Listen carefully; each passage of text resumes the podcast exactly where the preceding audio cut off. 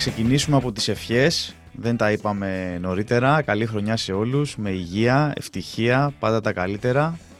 Να έχουμε έτσι ένα ωραίο 2024 και γεμάτο σε ένταση ποδοσφαιρικά, διότι η περσινή χρονιά, εντάξει τα είπαμε λίγο και στο τελευταίο μας podcast που κάναμε την ανασκόπηση του 2023, ότι η περασμένη χρονιά ήταν πολύ δυνατή σε ένταση, γιατί στην Ελλάδα είχαμε το πρωτάθλημα έτσι όπως πήγε μέχρι το τέλος, με την Ευρώπη, με τα Europa League, εντάξει, τα συζητήσαμε, δεν χρειάζεται να, να πηγαίνουμε στο παρελθόν, τώρα είμαστε στο, στο παρόν και κοιτάμε το μέλλον. Οπότε στο podcast, στο πρώτο podcast της νέας χρονιάς θα μιλήσουμε λίγο έτσι για ΑΕΚ Παναθηναϊκό Ολυμπιακό ΠΑΟΚ, τους τέσσερις διεκδικητές. Τι βλέπουμε σε αυτό το σημείο της σεζόν, διότι ακολουθούν πάρα πολλά ντέρμπι. Είχαμε ήδη τα πρώτα σε Καραϊσκάκι και τώρα Λεωφόρο με το Κύπελο. Ακολουθούν και οι Ρεβάν την επόμενη εβδομάδα. Να τα σχολιάσουμε έτσι λίγο γιατί και νέους προπονητές έχουμε και πάνω και κάτω στις ομάδες έχουμε, οπότε αξίζει λίγο έτσι να αναφερθούμε σε αυτό. Κλείνω λοιπόν με τις ευχές, πάμε κατευθείαν στο Zoom. Από πού να ξεκινήσουμε, να ξεκινήσουμε με τα κύπελα ή με, τα, ή με το πρωτάθλημα. Τι θες; Καλή χρονιά και από μένα καταρχήν, με υγεία πάνω απ' όλα. Ε, δεν ξέρω, πάμε, πάμε το, το κύπελο που είναι το πιο πρόσφατο. Και μετά να μπούμε γενικά στο, στο πρωτάθλημα και το τι είδαμε, τι βλέπουμε, ναι, τι ωραία. θα δούμε. Ωραία, ωραία. Ναι. Ε, εντάξει, αν, ε, αν με ρωτάς για το, για το κύπελο, πολύ κλειστά παιχνίδια. Ο Ολυμπιακός, αρχικά γιατί το μεγάλο παιχνίδι ήταν στη Λεωφόρο, ε, έβγαλε κάποιο είδους αντίδραση για ένα ημίχρονο. Εγώ το πίστευα προσωπικά. Ε, αν με ρωτούσες πριν το παιχνίδι τι έβλεπες, θα σου έλεγα ότι επειδή έτσι όπως είναι τα ντέρμπι Παναθηναϊκού Ολυμπιακού δεν διαγράφω σε καμία περίπτωση τον Ολυμπιακό και πίστευα ότι δεν θα έχανε και όντως έτσι έγινε. Ε, ξεκίνησε δυνατά στο πρώτο ημίχρονο, έβγαλε ένταση, την αίσθησε καλά την ομάδα Καρβαλιάλ, ε, βρήκε τον γκολ που έτσι σε μια αναμπουπούλα μέσα παρότι είχε απειλήσει με το Μασούρα ε, στο πρώτο ημίχρονο. Και επειδή ο Μάσου το κάρφωσε στην ΑΕΚ το, την περασμένη Κυριακή, πίστευα ότι θα το βάζει γι' αυτό, αλλά δεν του βγήκε, εντάξει, το βάλε μετά ο Αλεξανδρόπουλος. Ε, και στο δεύτερο ημίχρονο ο Τερίμ που έδειξε και σε τρίτο συνεχόμενο παιχνίδι ότι το έχει με τις αλλαγές, δηλαδή στη διαχείριση τα πάει καλά, ε, έβαλε μέσα πιο επιθετικό γενείς ποδοσφαιριστές, ανέβασε τον Κότσιρα στα χαφ, δεν ξέρω αν το είδες στο παιχνίδι, και βρήκε τον γκολ. Εντάξει, και ο Ολυμπιακός έπεσε λίγο, νομίζω του βγήκε η κούραση γιατί έρχεται από το ντέρμπι με την ΑΕΚ. Οπότε πάνω κάτω ρε παιδί μου για το ντέρμπι εγώ το περίμενα, δηλαδή ούτε περίμενα να ανοίξει το σκορ, ούτε περίμενα να χάσει ο Ολυμπιακός. Οπότε τώρα περιμένω τη ρεβάντς και για να κάνω μια εκτίμηση περιμένω Πανάθα να περάσει. Ναι, δεν ξέρω. Και εγώ να σου πω την αλήθεια, το, το match πήγε ακριβώς έτσι όπως το περίμενα. Πρώτο και κύριο την αντίδραση του Ολυμπιακού που θα έβγαινε ήμουνα σίγουρος 99% ότι θα έβγαζε μια αντίδραση μετά το, το match με την ΑΕΚ. Είναι απολύτως λογικό και αυτό είδαμε στο πρώτο μήχρονο ειδικά. Ήταν σωστά όλοι κοντά στις γραμμές, όλοι να κάνουν τη δουλειά τους, να βοηθήσουν και το διπλανό, να τρέξουν, να παλέψουν, να βγουν καλά στις επιθέσεις. Είχαν ένα πλάνο, δηλαδή έβλεπες ότι κάτι προσπαθούσαν να κάνουν. Εβγάλαν φάσεις. Θα, θα μπορούσαν να προηγηθούν με το, με το Μάσο εκεί στο, στο τέτα τέτ. Βρήκαν γκολ από ένα στημένο, ένα στημένο με τον Αλεξανδρόπουλο. Ε, από εκεί και πέρα στο δεύτερο μήχρονο περίμενα λίγο τον Ολυμπιακό να είναι λίγο πιο όχι τόσο aggressive όσο ήταν στο πρώτο, λογικά να έπεφτε γιατί έτρεξε πολύ στο πρώτο, αλλά να ήταν λίγο πιο προσεκτικός στο, στο πώς θα βγει στην κόντρα. Γιατί όπως είδες και ο Παναναϊκός ανέβασε τι γραμμές και ο Ολυμπιακός ψιλοκλείστηκε λίγο, θα έλεγα, όχι τόσο πολύ πίσω, απλά μαζεύτηκε λίγο ενώ είχε προϋποθέσεις να βγει αρκετές φορές σε κόντρα, δεν, ε, δεν ήταν σοφές οι επιλογές των παιχτών στην τελική πάσα ή στην πρώτη τελευταία πάσα που λέμε. Αλλά ήταν ένα καλό παιχνίδι, ε, ας το πούμε έτσι, για τον Ολυμπιακό μετά από κακά αποτελέσματα και ένα, μια κακή από την ε, ΑΕΚ το, το Σαββατοκύριακο. Απ' την άλλη, ο Παναθηναϊκός ε, τον περίμενα λίγο πιο ρεξάτο, ειδικά στην αρχή. Αν μου πεις δεν είχε κόσμο, είναι ό,τι χειρότερο να βλέπεις ντέρμπι χωρίς κόσμο. Το καταλαβαίνω, ήταν σαν ένα φιλικό παιχνίδι να το βλέπεις από την τηλεόραση.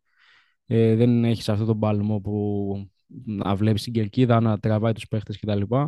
Αλλά σίγουρα βλέπουμε έναν Παναθηναϊκό λίγο πιο διαφορετικό από, από πριν με καινούργιο προπονητή και είναι απολύτως λογικό.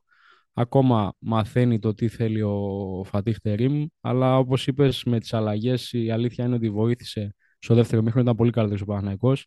Θα μπορούσε να το πάρει το μάτι κιόλας με, το, με την ευκαιρία του Ιωαννίδη εκεί στο, στο φινάλε. Αλλά ήταν ένα παιχνίδι, για να μην το πολυλογώ, που πάνω κάτω πήγε όπως περιμέναμε οι περισσότεροι. Ναι, εντάξει, κοίτα με τον, ε, με τον Τερίμ ε, και θέλω να σταθώ σε αυτόν γιατί είναι ο, ο νέος ε, στην παρέα του Super League. Ε, σε αυτά τα πρώτα παιχνίδια, το είπα και πριν, ε, διαχειρίζεται ωραία το παιχνίδι απ' έξω, κάτι που δεν το είχε ο Παναθηναϊκός με τον Γιωβάνοβιτς. Και νομίζω ότι σε αυτό το κομμάτι θα τον βοηθήσει πάρα πολύ τον Παναθηναϊκό για τον εξής λόγο, ότι πέρσι, ενώ είχε τις επιλογές ο Παναθηναϊκός, ε, κάπου το έχανε ο Γιωβάνοβιτς με τη διαχείριση φέτος, που πάνω κάτω έχει τους ίδιους ποδοσφαιριστές με κάποιους που ήρθαν το καλοκαίρι, ε, το ανοίγει το, το rotation. Όχι το rotation ακριβώς, ξέρεις, τη διαχείριση του αγώνα δηλαδή φέρνει ε, έξτρα ποδοσφαιριστές από τον πάγκο που μπορούν να αλλάξουν το παιχνίδι. Δηλαδή, ε, έβαλε τώρα τον Κότσιρα στα χαφ και ανέβηκε πιο ψηλά ο Παναθηναϊκός. Με τον Πανετολικό δεν κόλωσε ας πούμε ε, να βγάλει, δεν θυμάμαι τώρα κάποιον έβγαλε στο ημίχρονο και έβαλε τον ε, Σπόραρ και το πήγε με δύο επιθετικούς μπροστά και βρήκε τον κόλλο Παναθηναϊκός. Δηλαδή δεν κολώνει να αλλάξει το παιχνίδι όταν κάτι δεν του αρέσει. Αυτό είναι καλό για τον Παναθηναϊκό και θα τον βοηθήσει μέχρι το τέλος και αν ο Παναθηναϊκός πάρει το πρωτάθλημα ή το κύπελο, δηλαδή αν ο Παναθηναϊκός πάρει τίτλο, αυτό θα είναι και μια εξήγηση. Δηλαδή εγώ στέκομαι στον Τερίμ ότι έχει δείξει ότι το δουλεύει καλά το ρόστερ και θα μου πεις πώς δεν θα μπορούσε να το κάνει όταν έχει δουλέψει σε εθνική ομάδα. Έτσι. Γιατί στις εθνικές ομάδες οι προπονητές ε, περισσότερο διαχειρίζονται τους παίχτες. Δηλαδή βλέπουν που η ομάδα χρειάζεται, χρειάζεται βοήθεια και ξέρεις, βάζει τον κατάλληλο ποδοσφαιριστή. Κάπως έτσι είναι και ο Τερίμ. Τώρα εσύ το ξέρεις καλύτερα μέσα από τον αγωνιστικό χώρο. Εντάξει, εμένα μου, καταρχήν ξέρουμε τι, τι εστί Φατίχ Τερίμ, έτσι. Μιλάμε για ένα, μια μεγάλη προσωπικότητα, πολύ έμπειρο προπονητή. Εμένα αυτό που, που μου κάνει εντύπωση, καταρχήν ε, να ξεκινήσω στο ότι ακόμα ψάχνεται κι αυτός. Γι' αυτό βλέπεις λίγο και ανοίγει το rotation. Σίγουρα ψάχνει να δει τι και πώς από τους παίχτες του, γιατί δεν γνωρίζει τα πάντα και για τους πάντες. Ε, από εκεί και πέρα, οι, οι αλλαγές που κάνει και το πώς διαχειρίζεται το παιχνίδι μου αρέσει. Γιατί βλέπει το πώς πηγαίνει το παιχνίδι, βλέπει τις αδυναμίες που έχει ο αντίπαλος, βλέπει το πού μπορεί να χτυπήσει και αναλόγως αυτό που βλέπει μέσα στο match, εκεί ποντάρει στις αλλαγές του. Δηλαδή δεν θα βάλει να κάνει ένα επιθετικό σχήμα και απλά θα πετάξει το σπόραρ μέσα. Θα το κάνει, απλά θα, θα, θα πετάξει και κάποιον extreme π.χ. κάποιον κεντρό εκεί που θα δει ότι έχει χώρο να, να, να πιέσει ε, π.χ. Ε, βλέπει μια πλευρά να είναι δυνατή και η αδύνατη του αντιπάλου αντιστοίχως θα πετάξει έναν extreme ξεκούραστο εκεί για να ταλαιπωρήσει λίγο την άμυνα. Δηλαδή είναι έξυπνος. Ξέρει ποιον βάζει και πού τον βάζει και πότε τον βάζει. Ναι. Εντάξει, και από το ρεπορτάζ, δηλαδή και εγώ που ακούω εδώ τα παιδιά στη δουλειά που ασχολούνται περισσότερο με τον Παναθηναϊκό, ε, μαθαίνουν ότι το ξέρει το τόπι. Έχει δουλέψει σε Μίλαν, έχει πάρει, πρωταθλήματα, ναι, έχει πάρει πρωταθλήματα με τη Γαλατά Σαράι. Απολύτως λογικό και πόσο μάλλον τώρα σε ένα ελληνικό πρωτάθλημα που το επίπεδο και οι συγκυρίες τώρα που δεν έχει Ευρώπη είναι οι κατάλληλες για έναν ε, προπονητή του μεγέθους του Φατίχ Τερίμ. Ε, τον ξεψαχνίσαμε νομίζω τον Παναθηναϊκό. Για τον Ολυμπιακό ακόμα και εγώ δεν έχω πιστεί πώς μπορεί να μείνει στη διεκδίκηση των τίτλων μέχρι το τέλος. Γι' αυτό είπα και εγώ ότι πιστεύω ότι θα προκριθεί ο Παναθηναϊκός παρότι έχει το δύσκολο παιχνίδι στη τη Ρεβάνς στο Καραϊσκάκης. Ε, δεν μου δίνει ο Ολυμπιακός ότι μπορεί να αλλάξει ε, θεαματικά ώστε να τρυπώσει ανάμεσα στους τρεις. Τώρα δεν ξέρω, θα κάνει αναλόγως και μεταγραφές που θα γίνουν από την ομάδα. Έτσι. Μπορεί να φέρει τρεις κομβικούς ποδοσφαιριστές Δηλαδή στόπερ ε, στο κέντρο, δεν ξέρω εγώ που αλλού χρειάζεται ενίσχυση και να τον βοηθήσουν. Πραγματικά έχει πάρει ήδη τον ε, Μαρτίνς, τον Ζέλσον, τον οποίο τον ξέραμε τι παιχταράς είναι, τώρα δεν ξέρω σε τι κατάσταση βρίσκεται. Ε, αλλά ξέρεις, ακόμα και εγώ δεν έχω πιστεί για τον Ολυμπιακό. Ε, ναι, δεν σε πείθει ακόμα. Ε, και αυτό που, αυτό που λέω εγώ είναι ότι το λάθος που κάνει πολλές φορές ο Ολυμπιακός, αυτό το που φέρνει πολλούς διαφορετικούς παίχτες, είναι, είναι δύσκολο. Που αλλάζει ο προπονητή τώρα συχνά, που δεν το έκανε πιο παλιά αυτό. Ε, είναι δύσκολο γιατί δεν, δεν υπάρχει χημεία, δεν υπάρχει ομοιογένεια στην ομάδα, δεν ξέρεις τι θα κάνεις, πλάνο. Δεν, δεν βλέπεις κάτι δηλαδή από τον Ολυμπιακό να πεις, ξέρεις τι, ο Ολυμπιακός κάνει αυτό και αυτό. Είναι πολύ καλός αυτό. Οι αδυναμίες είναι αυτές, δηλαδή δεν ξέρεις. Ακόμα μια καινούργια ομάδα είναι. Θέλει πολύ χρόνο και φοβάμαι ότι δεν ξέρω κατά πόσο θα βρει τόσο γρήγορα αυτό το χρόνο που χρειάζεται και ο προπονητής και οι παίχτες ώστε να μείνει στη διεκδίκηση του πρωταθλήματος ή του κυπέλου που δεν ξέρω κατά πόσο θα περάσει τον Παναγενικό είναι ένα 50-50 για μένα γιατί όπως και να το κάνεις αυτά τα μάτς σε ό,τι κατάσταση είναι ο καθένας είναι ένα ντέρμπι το οποίο μπορεί ε, να κερδιθεί από κάποιον που είναι στη χειρότερη κατάσταση της ιστορίας του. Δεν μετράει η τωρινή κατάσταση σε αυτά τα παιχνίδια. Αλλά τώρα για το πρωτάθλημα δεν ξέρω. Πολύ, πολύ περίεργη κατάσταση στον Ολυμπιακό τώρα. Ναι. Ε, να σου πω κάτι, όταν έρχονται και τα αρνητικά αποτελέσματα και όταν βρίσκεσαι και σε μια φάση που ψάχνεσαι, ε, προφανώς ε, ε, θα σου βγει και στον αγωνιστικό χώρο το ότι δεν είσαι σε καλή κατάσταση και θα επηρεάσει και τα παιχνίδια με λιγότερο καλούς αντιπάλους και φυσικά τα ντέρμπι. Ε, είδαμε με την ΑΕΚ, ας πούμε το πρώτο ημίχρονο που είδαμε την ΑΕΚ τον Ολυμπιακό, ε, πραγματικά δεν το πίστευα. Η, εμφάνιση του Ολυμπιακού στο πρώτο ημίχρονο με την ΑΕΚ ε, δεν σου έδινε την εντύπωση ότι είναι εισάξιος διεκδικητής του τίτλου. Λογικό ρε εσύ, εντάξει θα μου πεις, ε, ερχόταν από ήττα μέσα στη Λάμια, ξεκίνησε άσχημα τη χρονιά, ψυχολογία πεσμένη. Εδώ τα βρίσκουμε λογικά γιατί έτσι είναι η πραγματικότητα. Θα στρώσει κάποια στιγμή ο Ολυμπιακός, δεν αντιλέγω. Και, ναι, και πόσο μάλλον όταν παίζεις σε ένα τέρμι με τον Παναθηναϊκό στη λεωφόρο, είτε αυτό είναι κύπελο, είτε πρωτάθλημα, είτε ακόμη και φιλικό, και δείχνεις ότι μπορείς να τον κοντράρεις, ε, σημαίνει ότι θα επανέλθεις. Τώρα στη θεωρία. Πότε. Ναι, χρόνος δεν υπάρχει. Ούτε για να δουλευτεί η ομάδα όπως θα δουλευόταν στη, στην προετοιμασία, ούτε υπάρχει χρόνος για, για γκέλες. Κανείς δεν ξέρει πώς θα πάει το πρωτάθλημα. Μπορεί οι τρεις άλλοι, ΑΕΚ, Παναθηναϊκός, ΠΑΟΚ, να κάνουν δύο-τρεις γκέλες και να έρθει πάλι ο Ολυμπιακός ε, στα ίσια στη βαθμολογία. Θα το δούμε.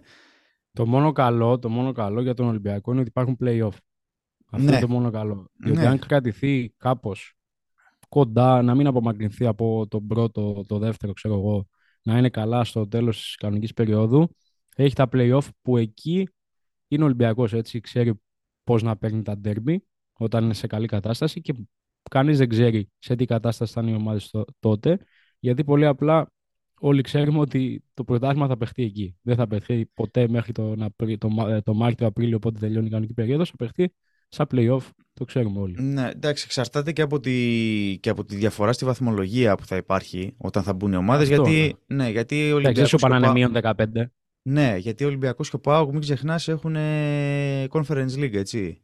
Δηλαδή, ο Μένο Ολυμπιακός που είναι με έναν αντίπαλο στα μέτρα του, τη Φερεντσβάρος, και ο Πάοκ που είναι ήδη στο επόμενο, στην επόμενη φάση. Άρα θα έχουν παιχνίδια με πίεση, θα πέσουν με derby, θα πέσουν λογικά και στην αρχή το play-off. Δεν ξέρεις τι γίνεται. Νομίζω ότι τους καλύψαμε και τους δύο αρκετά. Αυτά, ε, αυτή είναι η πρώτη μας εικόνα για, το, για τους δύο αιώνιους. Και πάμε στην Αεκαρά. Δεν ξέρω πώς την, είδες, πώς την είδες ε, στο μάτς με τον Άρη; Θέλω πίσω τα 90 λεπτά που χαράμισα χθες, η αλήθεια είναι. Αλλά να μου πεις ήταν και αυτό ένα παιχνίδι το οποίο το περίμενα έτσι.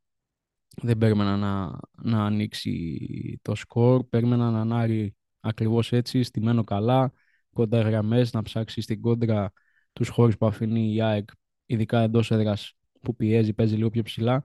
Και πιστεύω ότι εάν πεζόταν με κόσμο το, το παιχνίδι θα ήταν 100% ε, διαφορετικό. Είμαι σίγουρος γι' αυτό. Καμία σχέση να βλέπεις την ΑΕΚ εντός έδρας χωρίς κόσμο, άλλη ομάδα. κατά τη γνώμη μου. Δεν ξέρω εσύ τι ξέρεις καλύτερα. Αλλά ναι, ήταν ένα παιχνίδι όπως ακριβώς περίμενα, τα ίδια με το, και με το ντέρμπι, κλειστό, ε, να μην ανοίγονται πολλοί ομάδες ξέροντας ότι υπάρχει ρεβάνς. Ε, αλλά περίμενα λίγο την ΑΕΚ, λίγο πιο, όχι πιο επιθετική, λίγο πιο ΑΕΚ ρε παιδί μου, λίγο πιο ΑΕΚ το Αλμέιδα. Δηλαδή λίγο, έλειψε λίγο αυτό. Ναι, λίγο πιο ζωντανή εγώ την περίμενα την ΑΕΚ, γιατί έκανε και αρκετές αλλαγές. Ε, αυτό. Ναι, είχε αρκετές αλλαγές. Ε, ναι, γι' αυτό. Δηλαδή τώρα στο κύπελο, όπως έκανε και πέρσι, που χρησιμοποιούσε ουσιαστικά την 11η κυπέλου, ε, ξέρεις, περιμένεις από ποδοσφαιριστές που δεν παίζουν πολύ στο πρωτάθλημα να, να δώσουν. ναι, να δείξουν κάτι. Ε, αυτός που συνεχίζει και με απογοητεύει πάρα πολύ είναι αυτός ο Πιζάρο. Δηλαδή, δεν ξέρω αν δεν τον βολεύει η θέση που τον βάζει ο Αλμέιδα, γιατί τον βάζει στα αριστερά, αλλά όσο τον ξέρω, στο λίγο που τον ξέρω και τα βιντεάκια που έχω δει και όσο τον θυμάμαι γιατί ξέρεις από τα manager και από αυτά, κάπου τον είχε πάρει το μάτι μου, ε, θυμάμαι ότι έπαιζε πίσω από τον επιθετικό λίγο πιο κεντρικά. Τώρα αυτό δεν ξέρω αν τον βολεύει ότι παίζει στα αριστερά. Δεν τον έχουμε δει εκεί. Τον ναι. έχουμε δει. Όχι, δεν τον έχουμε δει. Χτες λίγο πήγε να γίνει. Ξέρεις, έπαιζε, άλλαζε λίγο με το Τσούμπερ. Πήγαινε μία ο ένας, μία ο άλλος αριστερά και πίσω από τον επιθετικό και τούμπαλιν αλλά ρε παιδί μου δεν μου δίνει κάτι αυτός ο ποδοσφαιριστής. Κάτι, δηλαδή μια ενέργεια να περάσει έναν δύο να βγάλει μια κάθετη πάσα. Δηλαδή μια πάσα από τον Πιζάρο δεν έχω δει. Να πω ότι ξέρεις τι, το έχει αυτός ο παίχτης, αξίζει να είναι στην ομάδα, αλλά δεν του βγαίνει με τη θέση που παίζει. Ε, με, προβλημα... αυτό, μπορεί. με προβληματίζει πάρα πολύ. Τώρα στις υπόλοιπες θέσεις η ΑΕΚ ήταν ε, προσπάθησαν. Okay, okay. Ναι, ήταν ok, αλλά έφτασε σε ένα ταβάνι απόδοσης. Δεν ξέρω, ήταν κουρασμένα τα παιδιά από το παιχνίδι με τον Ολυμπιακό. Ε, σίγουρα. Ναι, παίζουν ρόλο σίγουρα και οι αλλαγές. Γιατί α, επηρεάζεται η χημεία ε, όταν κάνεις τόσες πολλές αλλαγές και πόσο μάλλον όταν έχεις ένα ποιοτικό αντίπαλο όπως είναι ο Άρης.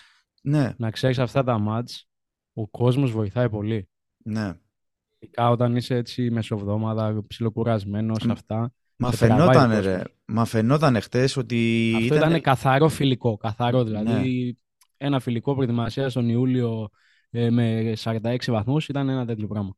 Ναι, ρε, μα το έβλεπες και χθες από την τηλεόραση ότι ε, η ΟΠΑ Παρένα ήταν λες και έβλεπες ένα τελείως διαφορετικό γήπεδο. Λες και, πήγα, λες και άλλαξε έδρα. Ναι. Είναι πολλά πράγματα. Είναι οι αλλαγές, είναι η κούραση. Ήταν ο αντίπαλος που ήρθε από νίκη επί του ΠΑΟΚ, οπότε είχε και την ψυχολογία. Έπαιξε και με βασική ενδεκάδα. Χωρίς αλλαγές, ναι. ναι. Ε, είναι όλα, όλα μέσα στη σούπα.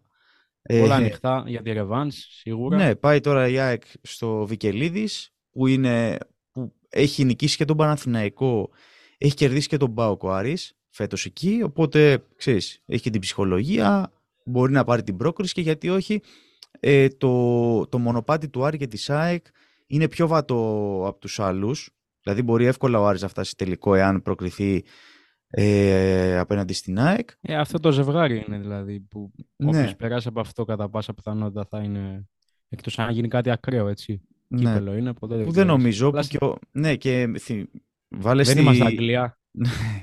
Βάλες στην κουβέντα κιόλας ότι ο φέτος βγαίνουν τέσσερις ε, στην Ευρώπη. Οπότε ο Άρης, αν θέλει να πάρει ένα εισιτήριο, πρέπει οπωσδήποτε να πάρει το κύπελο. Ε, ναι, γι' αυτό βλέπεις ότι το κυνηγάει, δεν κάνει αλλαγές, το παίζει στα ίσα και είναι ένα πολύ σημαντικό για τον Άρη ε, το κύπελο γιατί ξέρει ότι τόσο και τόσα χρόνια έχει να κατακτήσει κάποιο τίτλο, οπότε θα είναι πολύ μεγάλο για αυτό mm, και για τους οπαδούς. Το, το, συζητούσαμε και άλλη φορά για τον Άρη ότι ενώ είναι πολύ συμπαθητική ομάδα, το μόνο που δεν μου αρέσει είναι ότι είναι τίγκα στους ξένους. Δηλαδή τώρα mm, ένα, ένα ρόστερ 25 παιχτών με 22, με 22 στους 25 ξένους. Ε, εντάξει, αυτά τα έχουμε πει, είναι ναι. άλλο Ευαγγέλιο. Ναι, δηλαδή δεν έχεις κάποιον παίχτη ρε παιδί μου να δεις τον Άρη και να πεις Α, αυτός θα δίνει όλα από την ομάδα, την πονάει, Έλληνας. Ξέρεις, δέθηκε με την ομάδα. Τώρα γύρισε ο Φετφατζίδης. Έδειξε ο Φετφατζίδης ότι ε, μπορεί να βοηθήσει πολύ. Παρά το ότι ξέρεις, ήταν ε, Κύπρο, έχει περάσει από Αραβίες και αυτά είναι ακόμα σε επίπεδο που μπορεί να βοηθήσει. Εντάξει. Είναι ένας παίκτης που μπορεί να αλλάξει το ρυθμό μιας ομάδας. Εφόσον ανέβει ο Άρης αγωνιστικά, που δείχνει να ανεβαίνει, και παραμείνει σε αυτή την κατάσταση μέχρι και τα play-off, θα παίξει μεγάλο ρόλο. Ε, είναι λίγο άλλο πρόσαλο ο Άρης, δηλαδή δεν ξέρεις τι να περιμένεις από τον Άρη. Μπορεί να κερδίσει 0-3 μέσα στην ΑΕΚ π.χ. και μετά να χάσει μέσα στην έδρα του από τη Λαμία, ξέρω κάτι τέτοιο ή από το, το Βόλο. Είναι άλλο πρόσαλο, δεν έχει, δεν έχει τι να περιμένει από τον Άρη. Είναι περίεργη ομάδα και αυτή. Ναι. Είναι τόσο ξένους, τόσα. Είναι δύσκολο να μπουν στην ελληνική πραγματικότητα τόσο γρήγορα.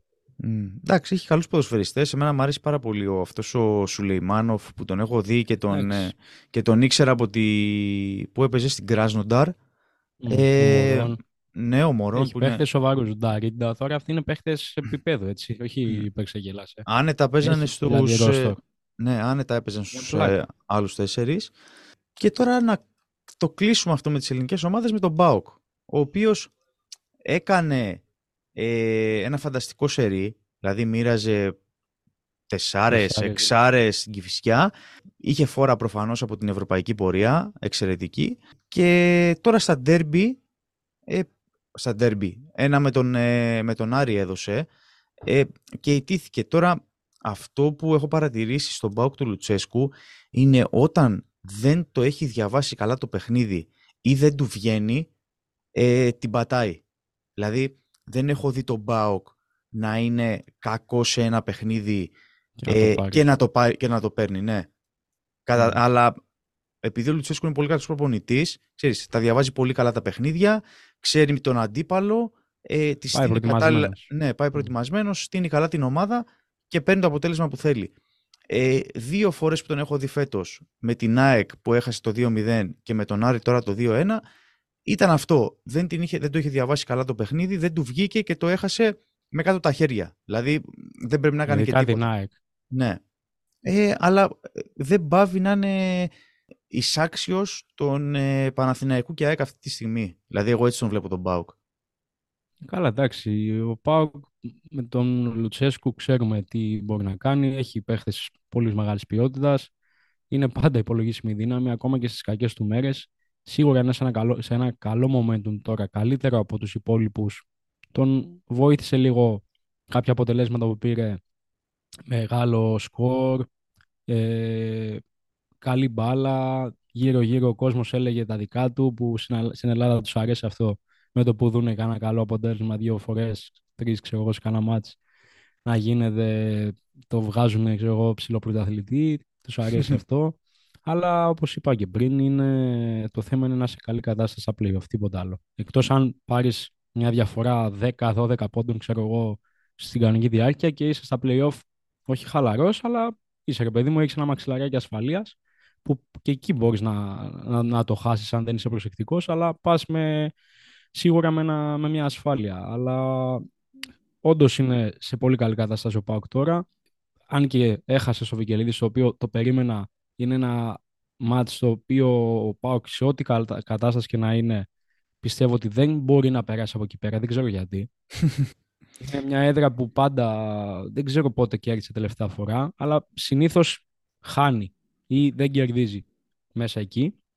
Ε, τώρα αυτό περιμένω να τον δω εάν θα έχει την ίδια κατάσταση στα, στα play-off και αν ναι, θα δούμε, θα δούμε ωραίο, ωραίο φινάλ. Και του έχει πάρει ναι, λίγο τον αέρα ο Άρης τα τελευταία χρόνια, αλλά μπορώ να πω για τον Μπάουκ ε, και εκεί οφείλεται ο πρωταθλητισμός που κάνει φέτος και η πορεία στην Ευρώπη ότι του έχουν βγει ε, οι μεταγραφές σε μεγαλύτερο βαθμό από ότι στους άλλους. Δηλαδή ας πούμε ο Μπάμπα Ράχμαν, το αριστερό μπακ, πάει τάπα, δεν κόβει, είναι τρομερός όσες φορές τον έχω δει.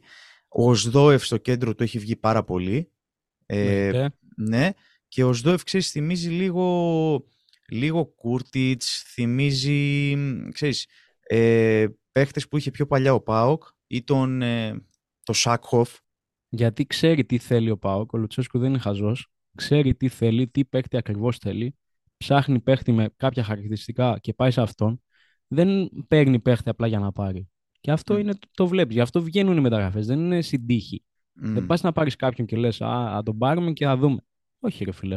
Ξέρει ότι θέλει αυτόν τον κεντρό με αυτά τα χαρακτηριστικά. Μπαμ, έχει τρεις επιλογές, 5-10 και παίρνει αυτόν που νομίζει ότι ταιριάζει καλύτερα. Δηλαδή δεν είναι τίποτα στην τύχη. Και γι' αυτό βλέπεις ότι αυτές οι ομάδες που κάνουν έτσι το προγραμματισμό τους και τις μεταγραφές τους, συνήθως έχουν καλά αποτελέσματα. Τώρα, αν πάρεις, να πάρεις 10 παίχτες έτσι απλά για να τους πάρεις ή στους πλασάρουν για να τους ξεφορτωθεί κάποια ομάδα, ένας και... στους 15 θα βγει. Ναι, και όπως περιμέναμε από πέρσι, είναι πολύ καλύτεροι ε, παίχτες από την περσινή χρονιά. Δηλαδή, ας πούμε, ο Κοτάρσκι ε, που έδειξε ε, το ταλέντο του πέρσι, φέτος είναι ακόμη καλύτερος. Ο Κουλιεράκη ακόμη καλύτερος. Και εντάξει, για τον Κωνσταντέλια δεν χρειάζεται να πούμε πολλά πράγματα. Ο άνθρωπος είναι, είναι παιχταράς. Δηλαδή, απορώ πώς ε, δεν έχει φύγει ακόμα.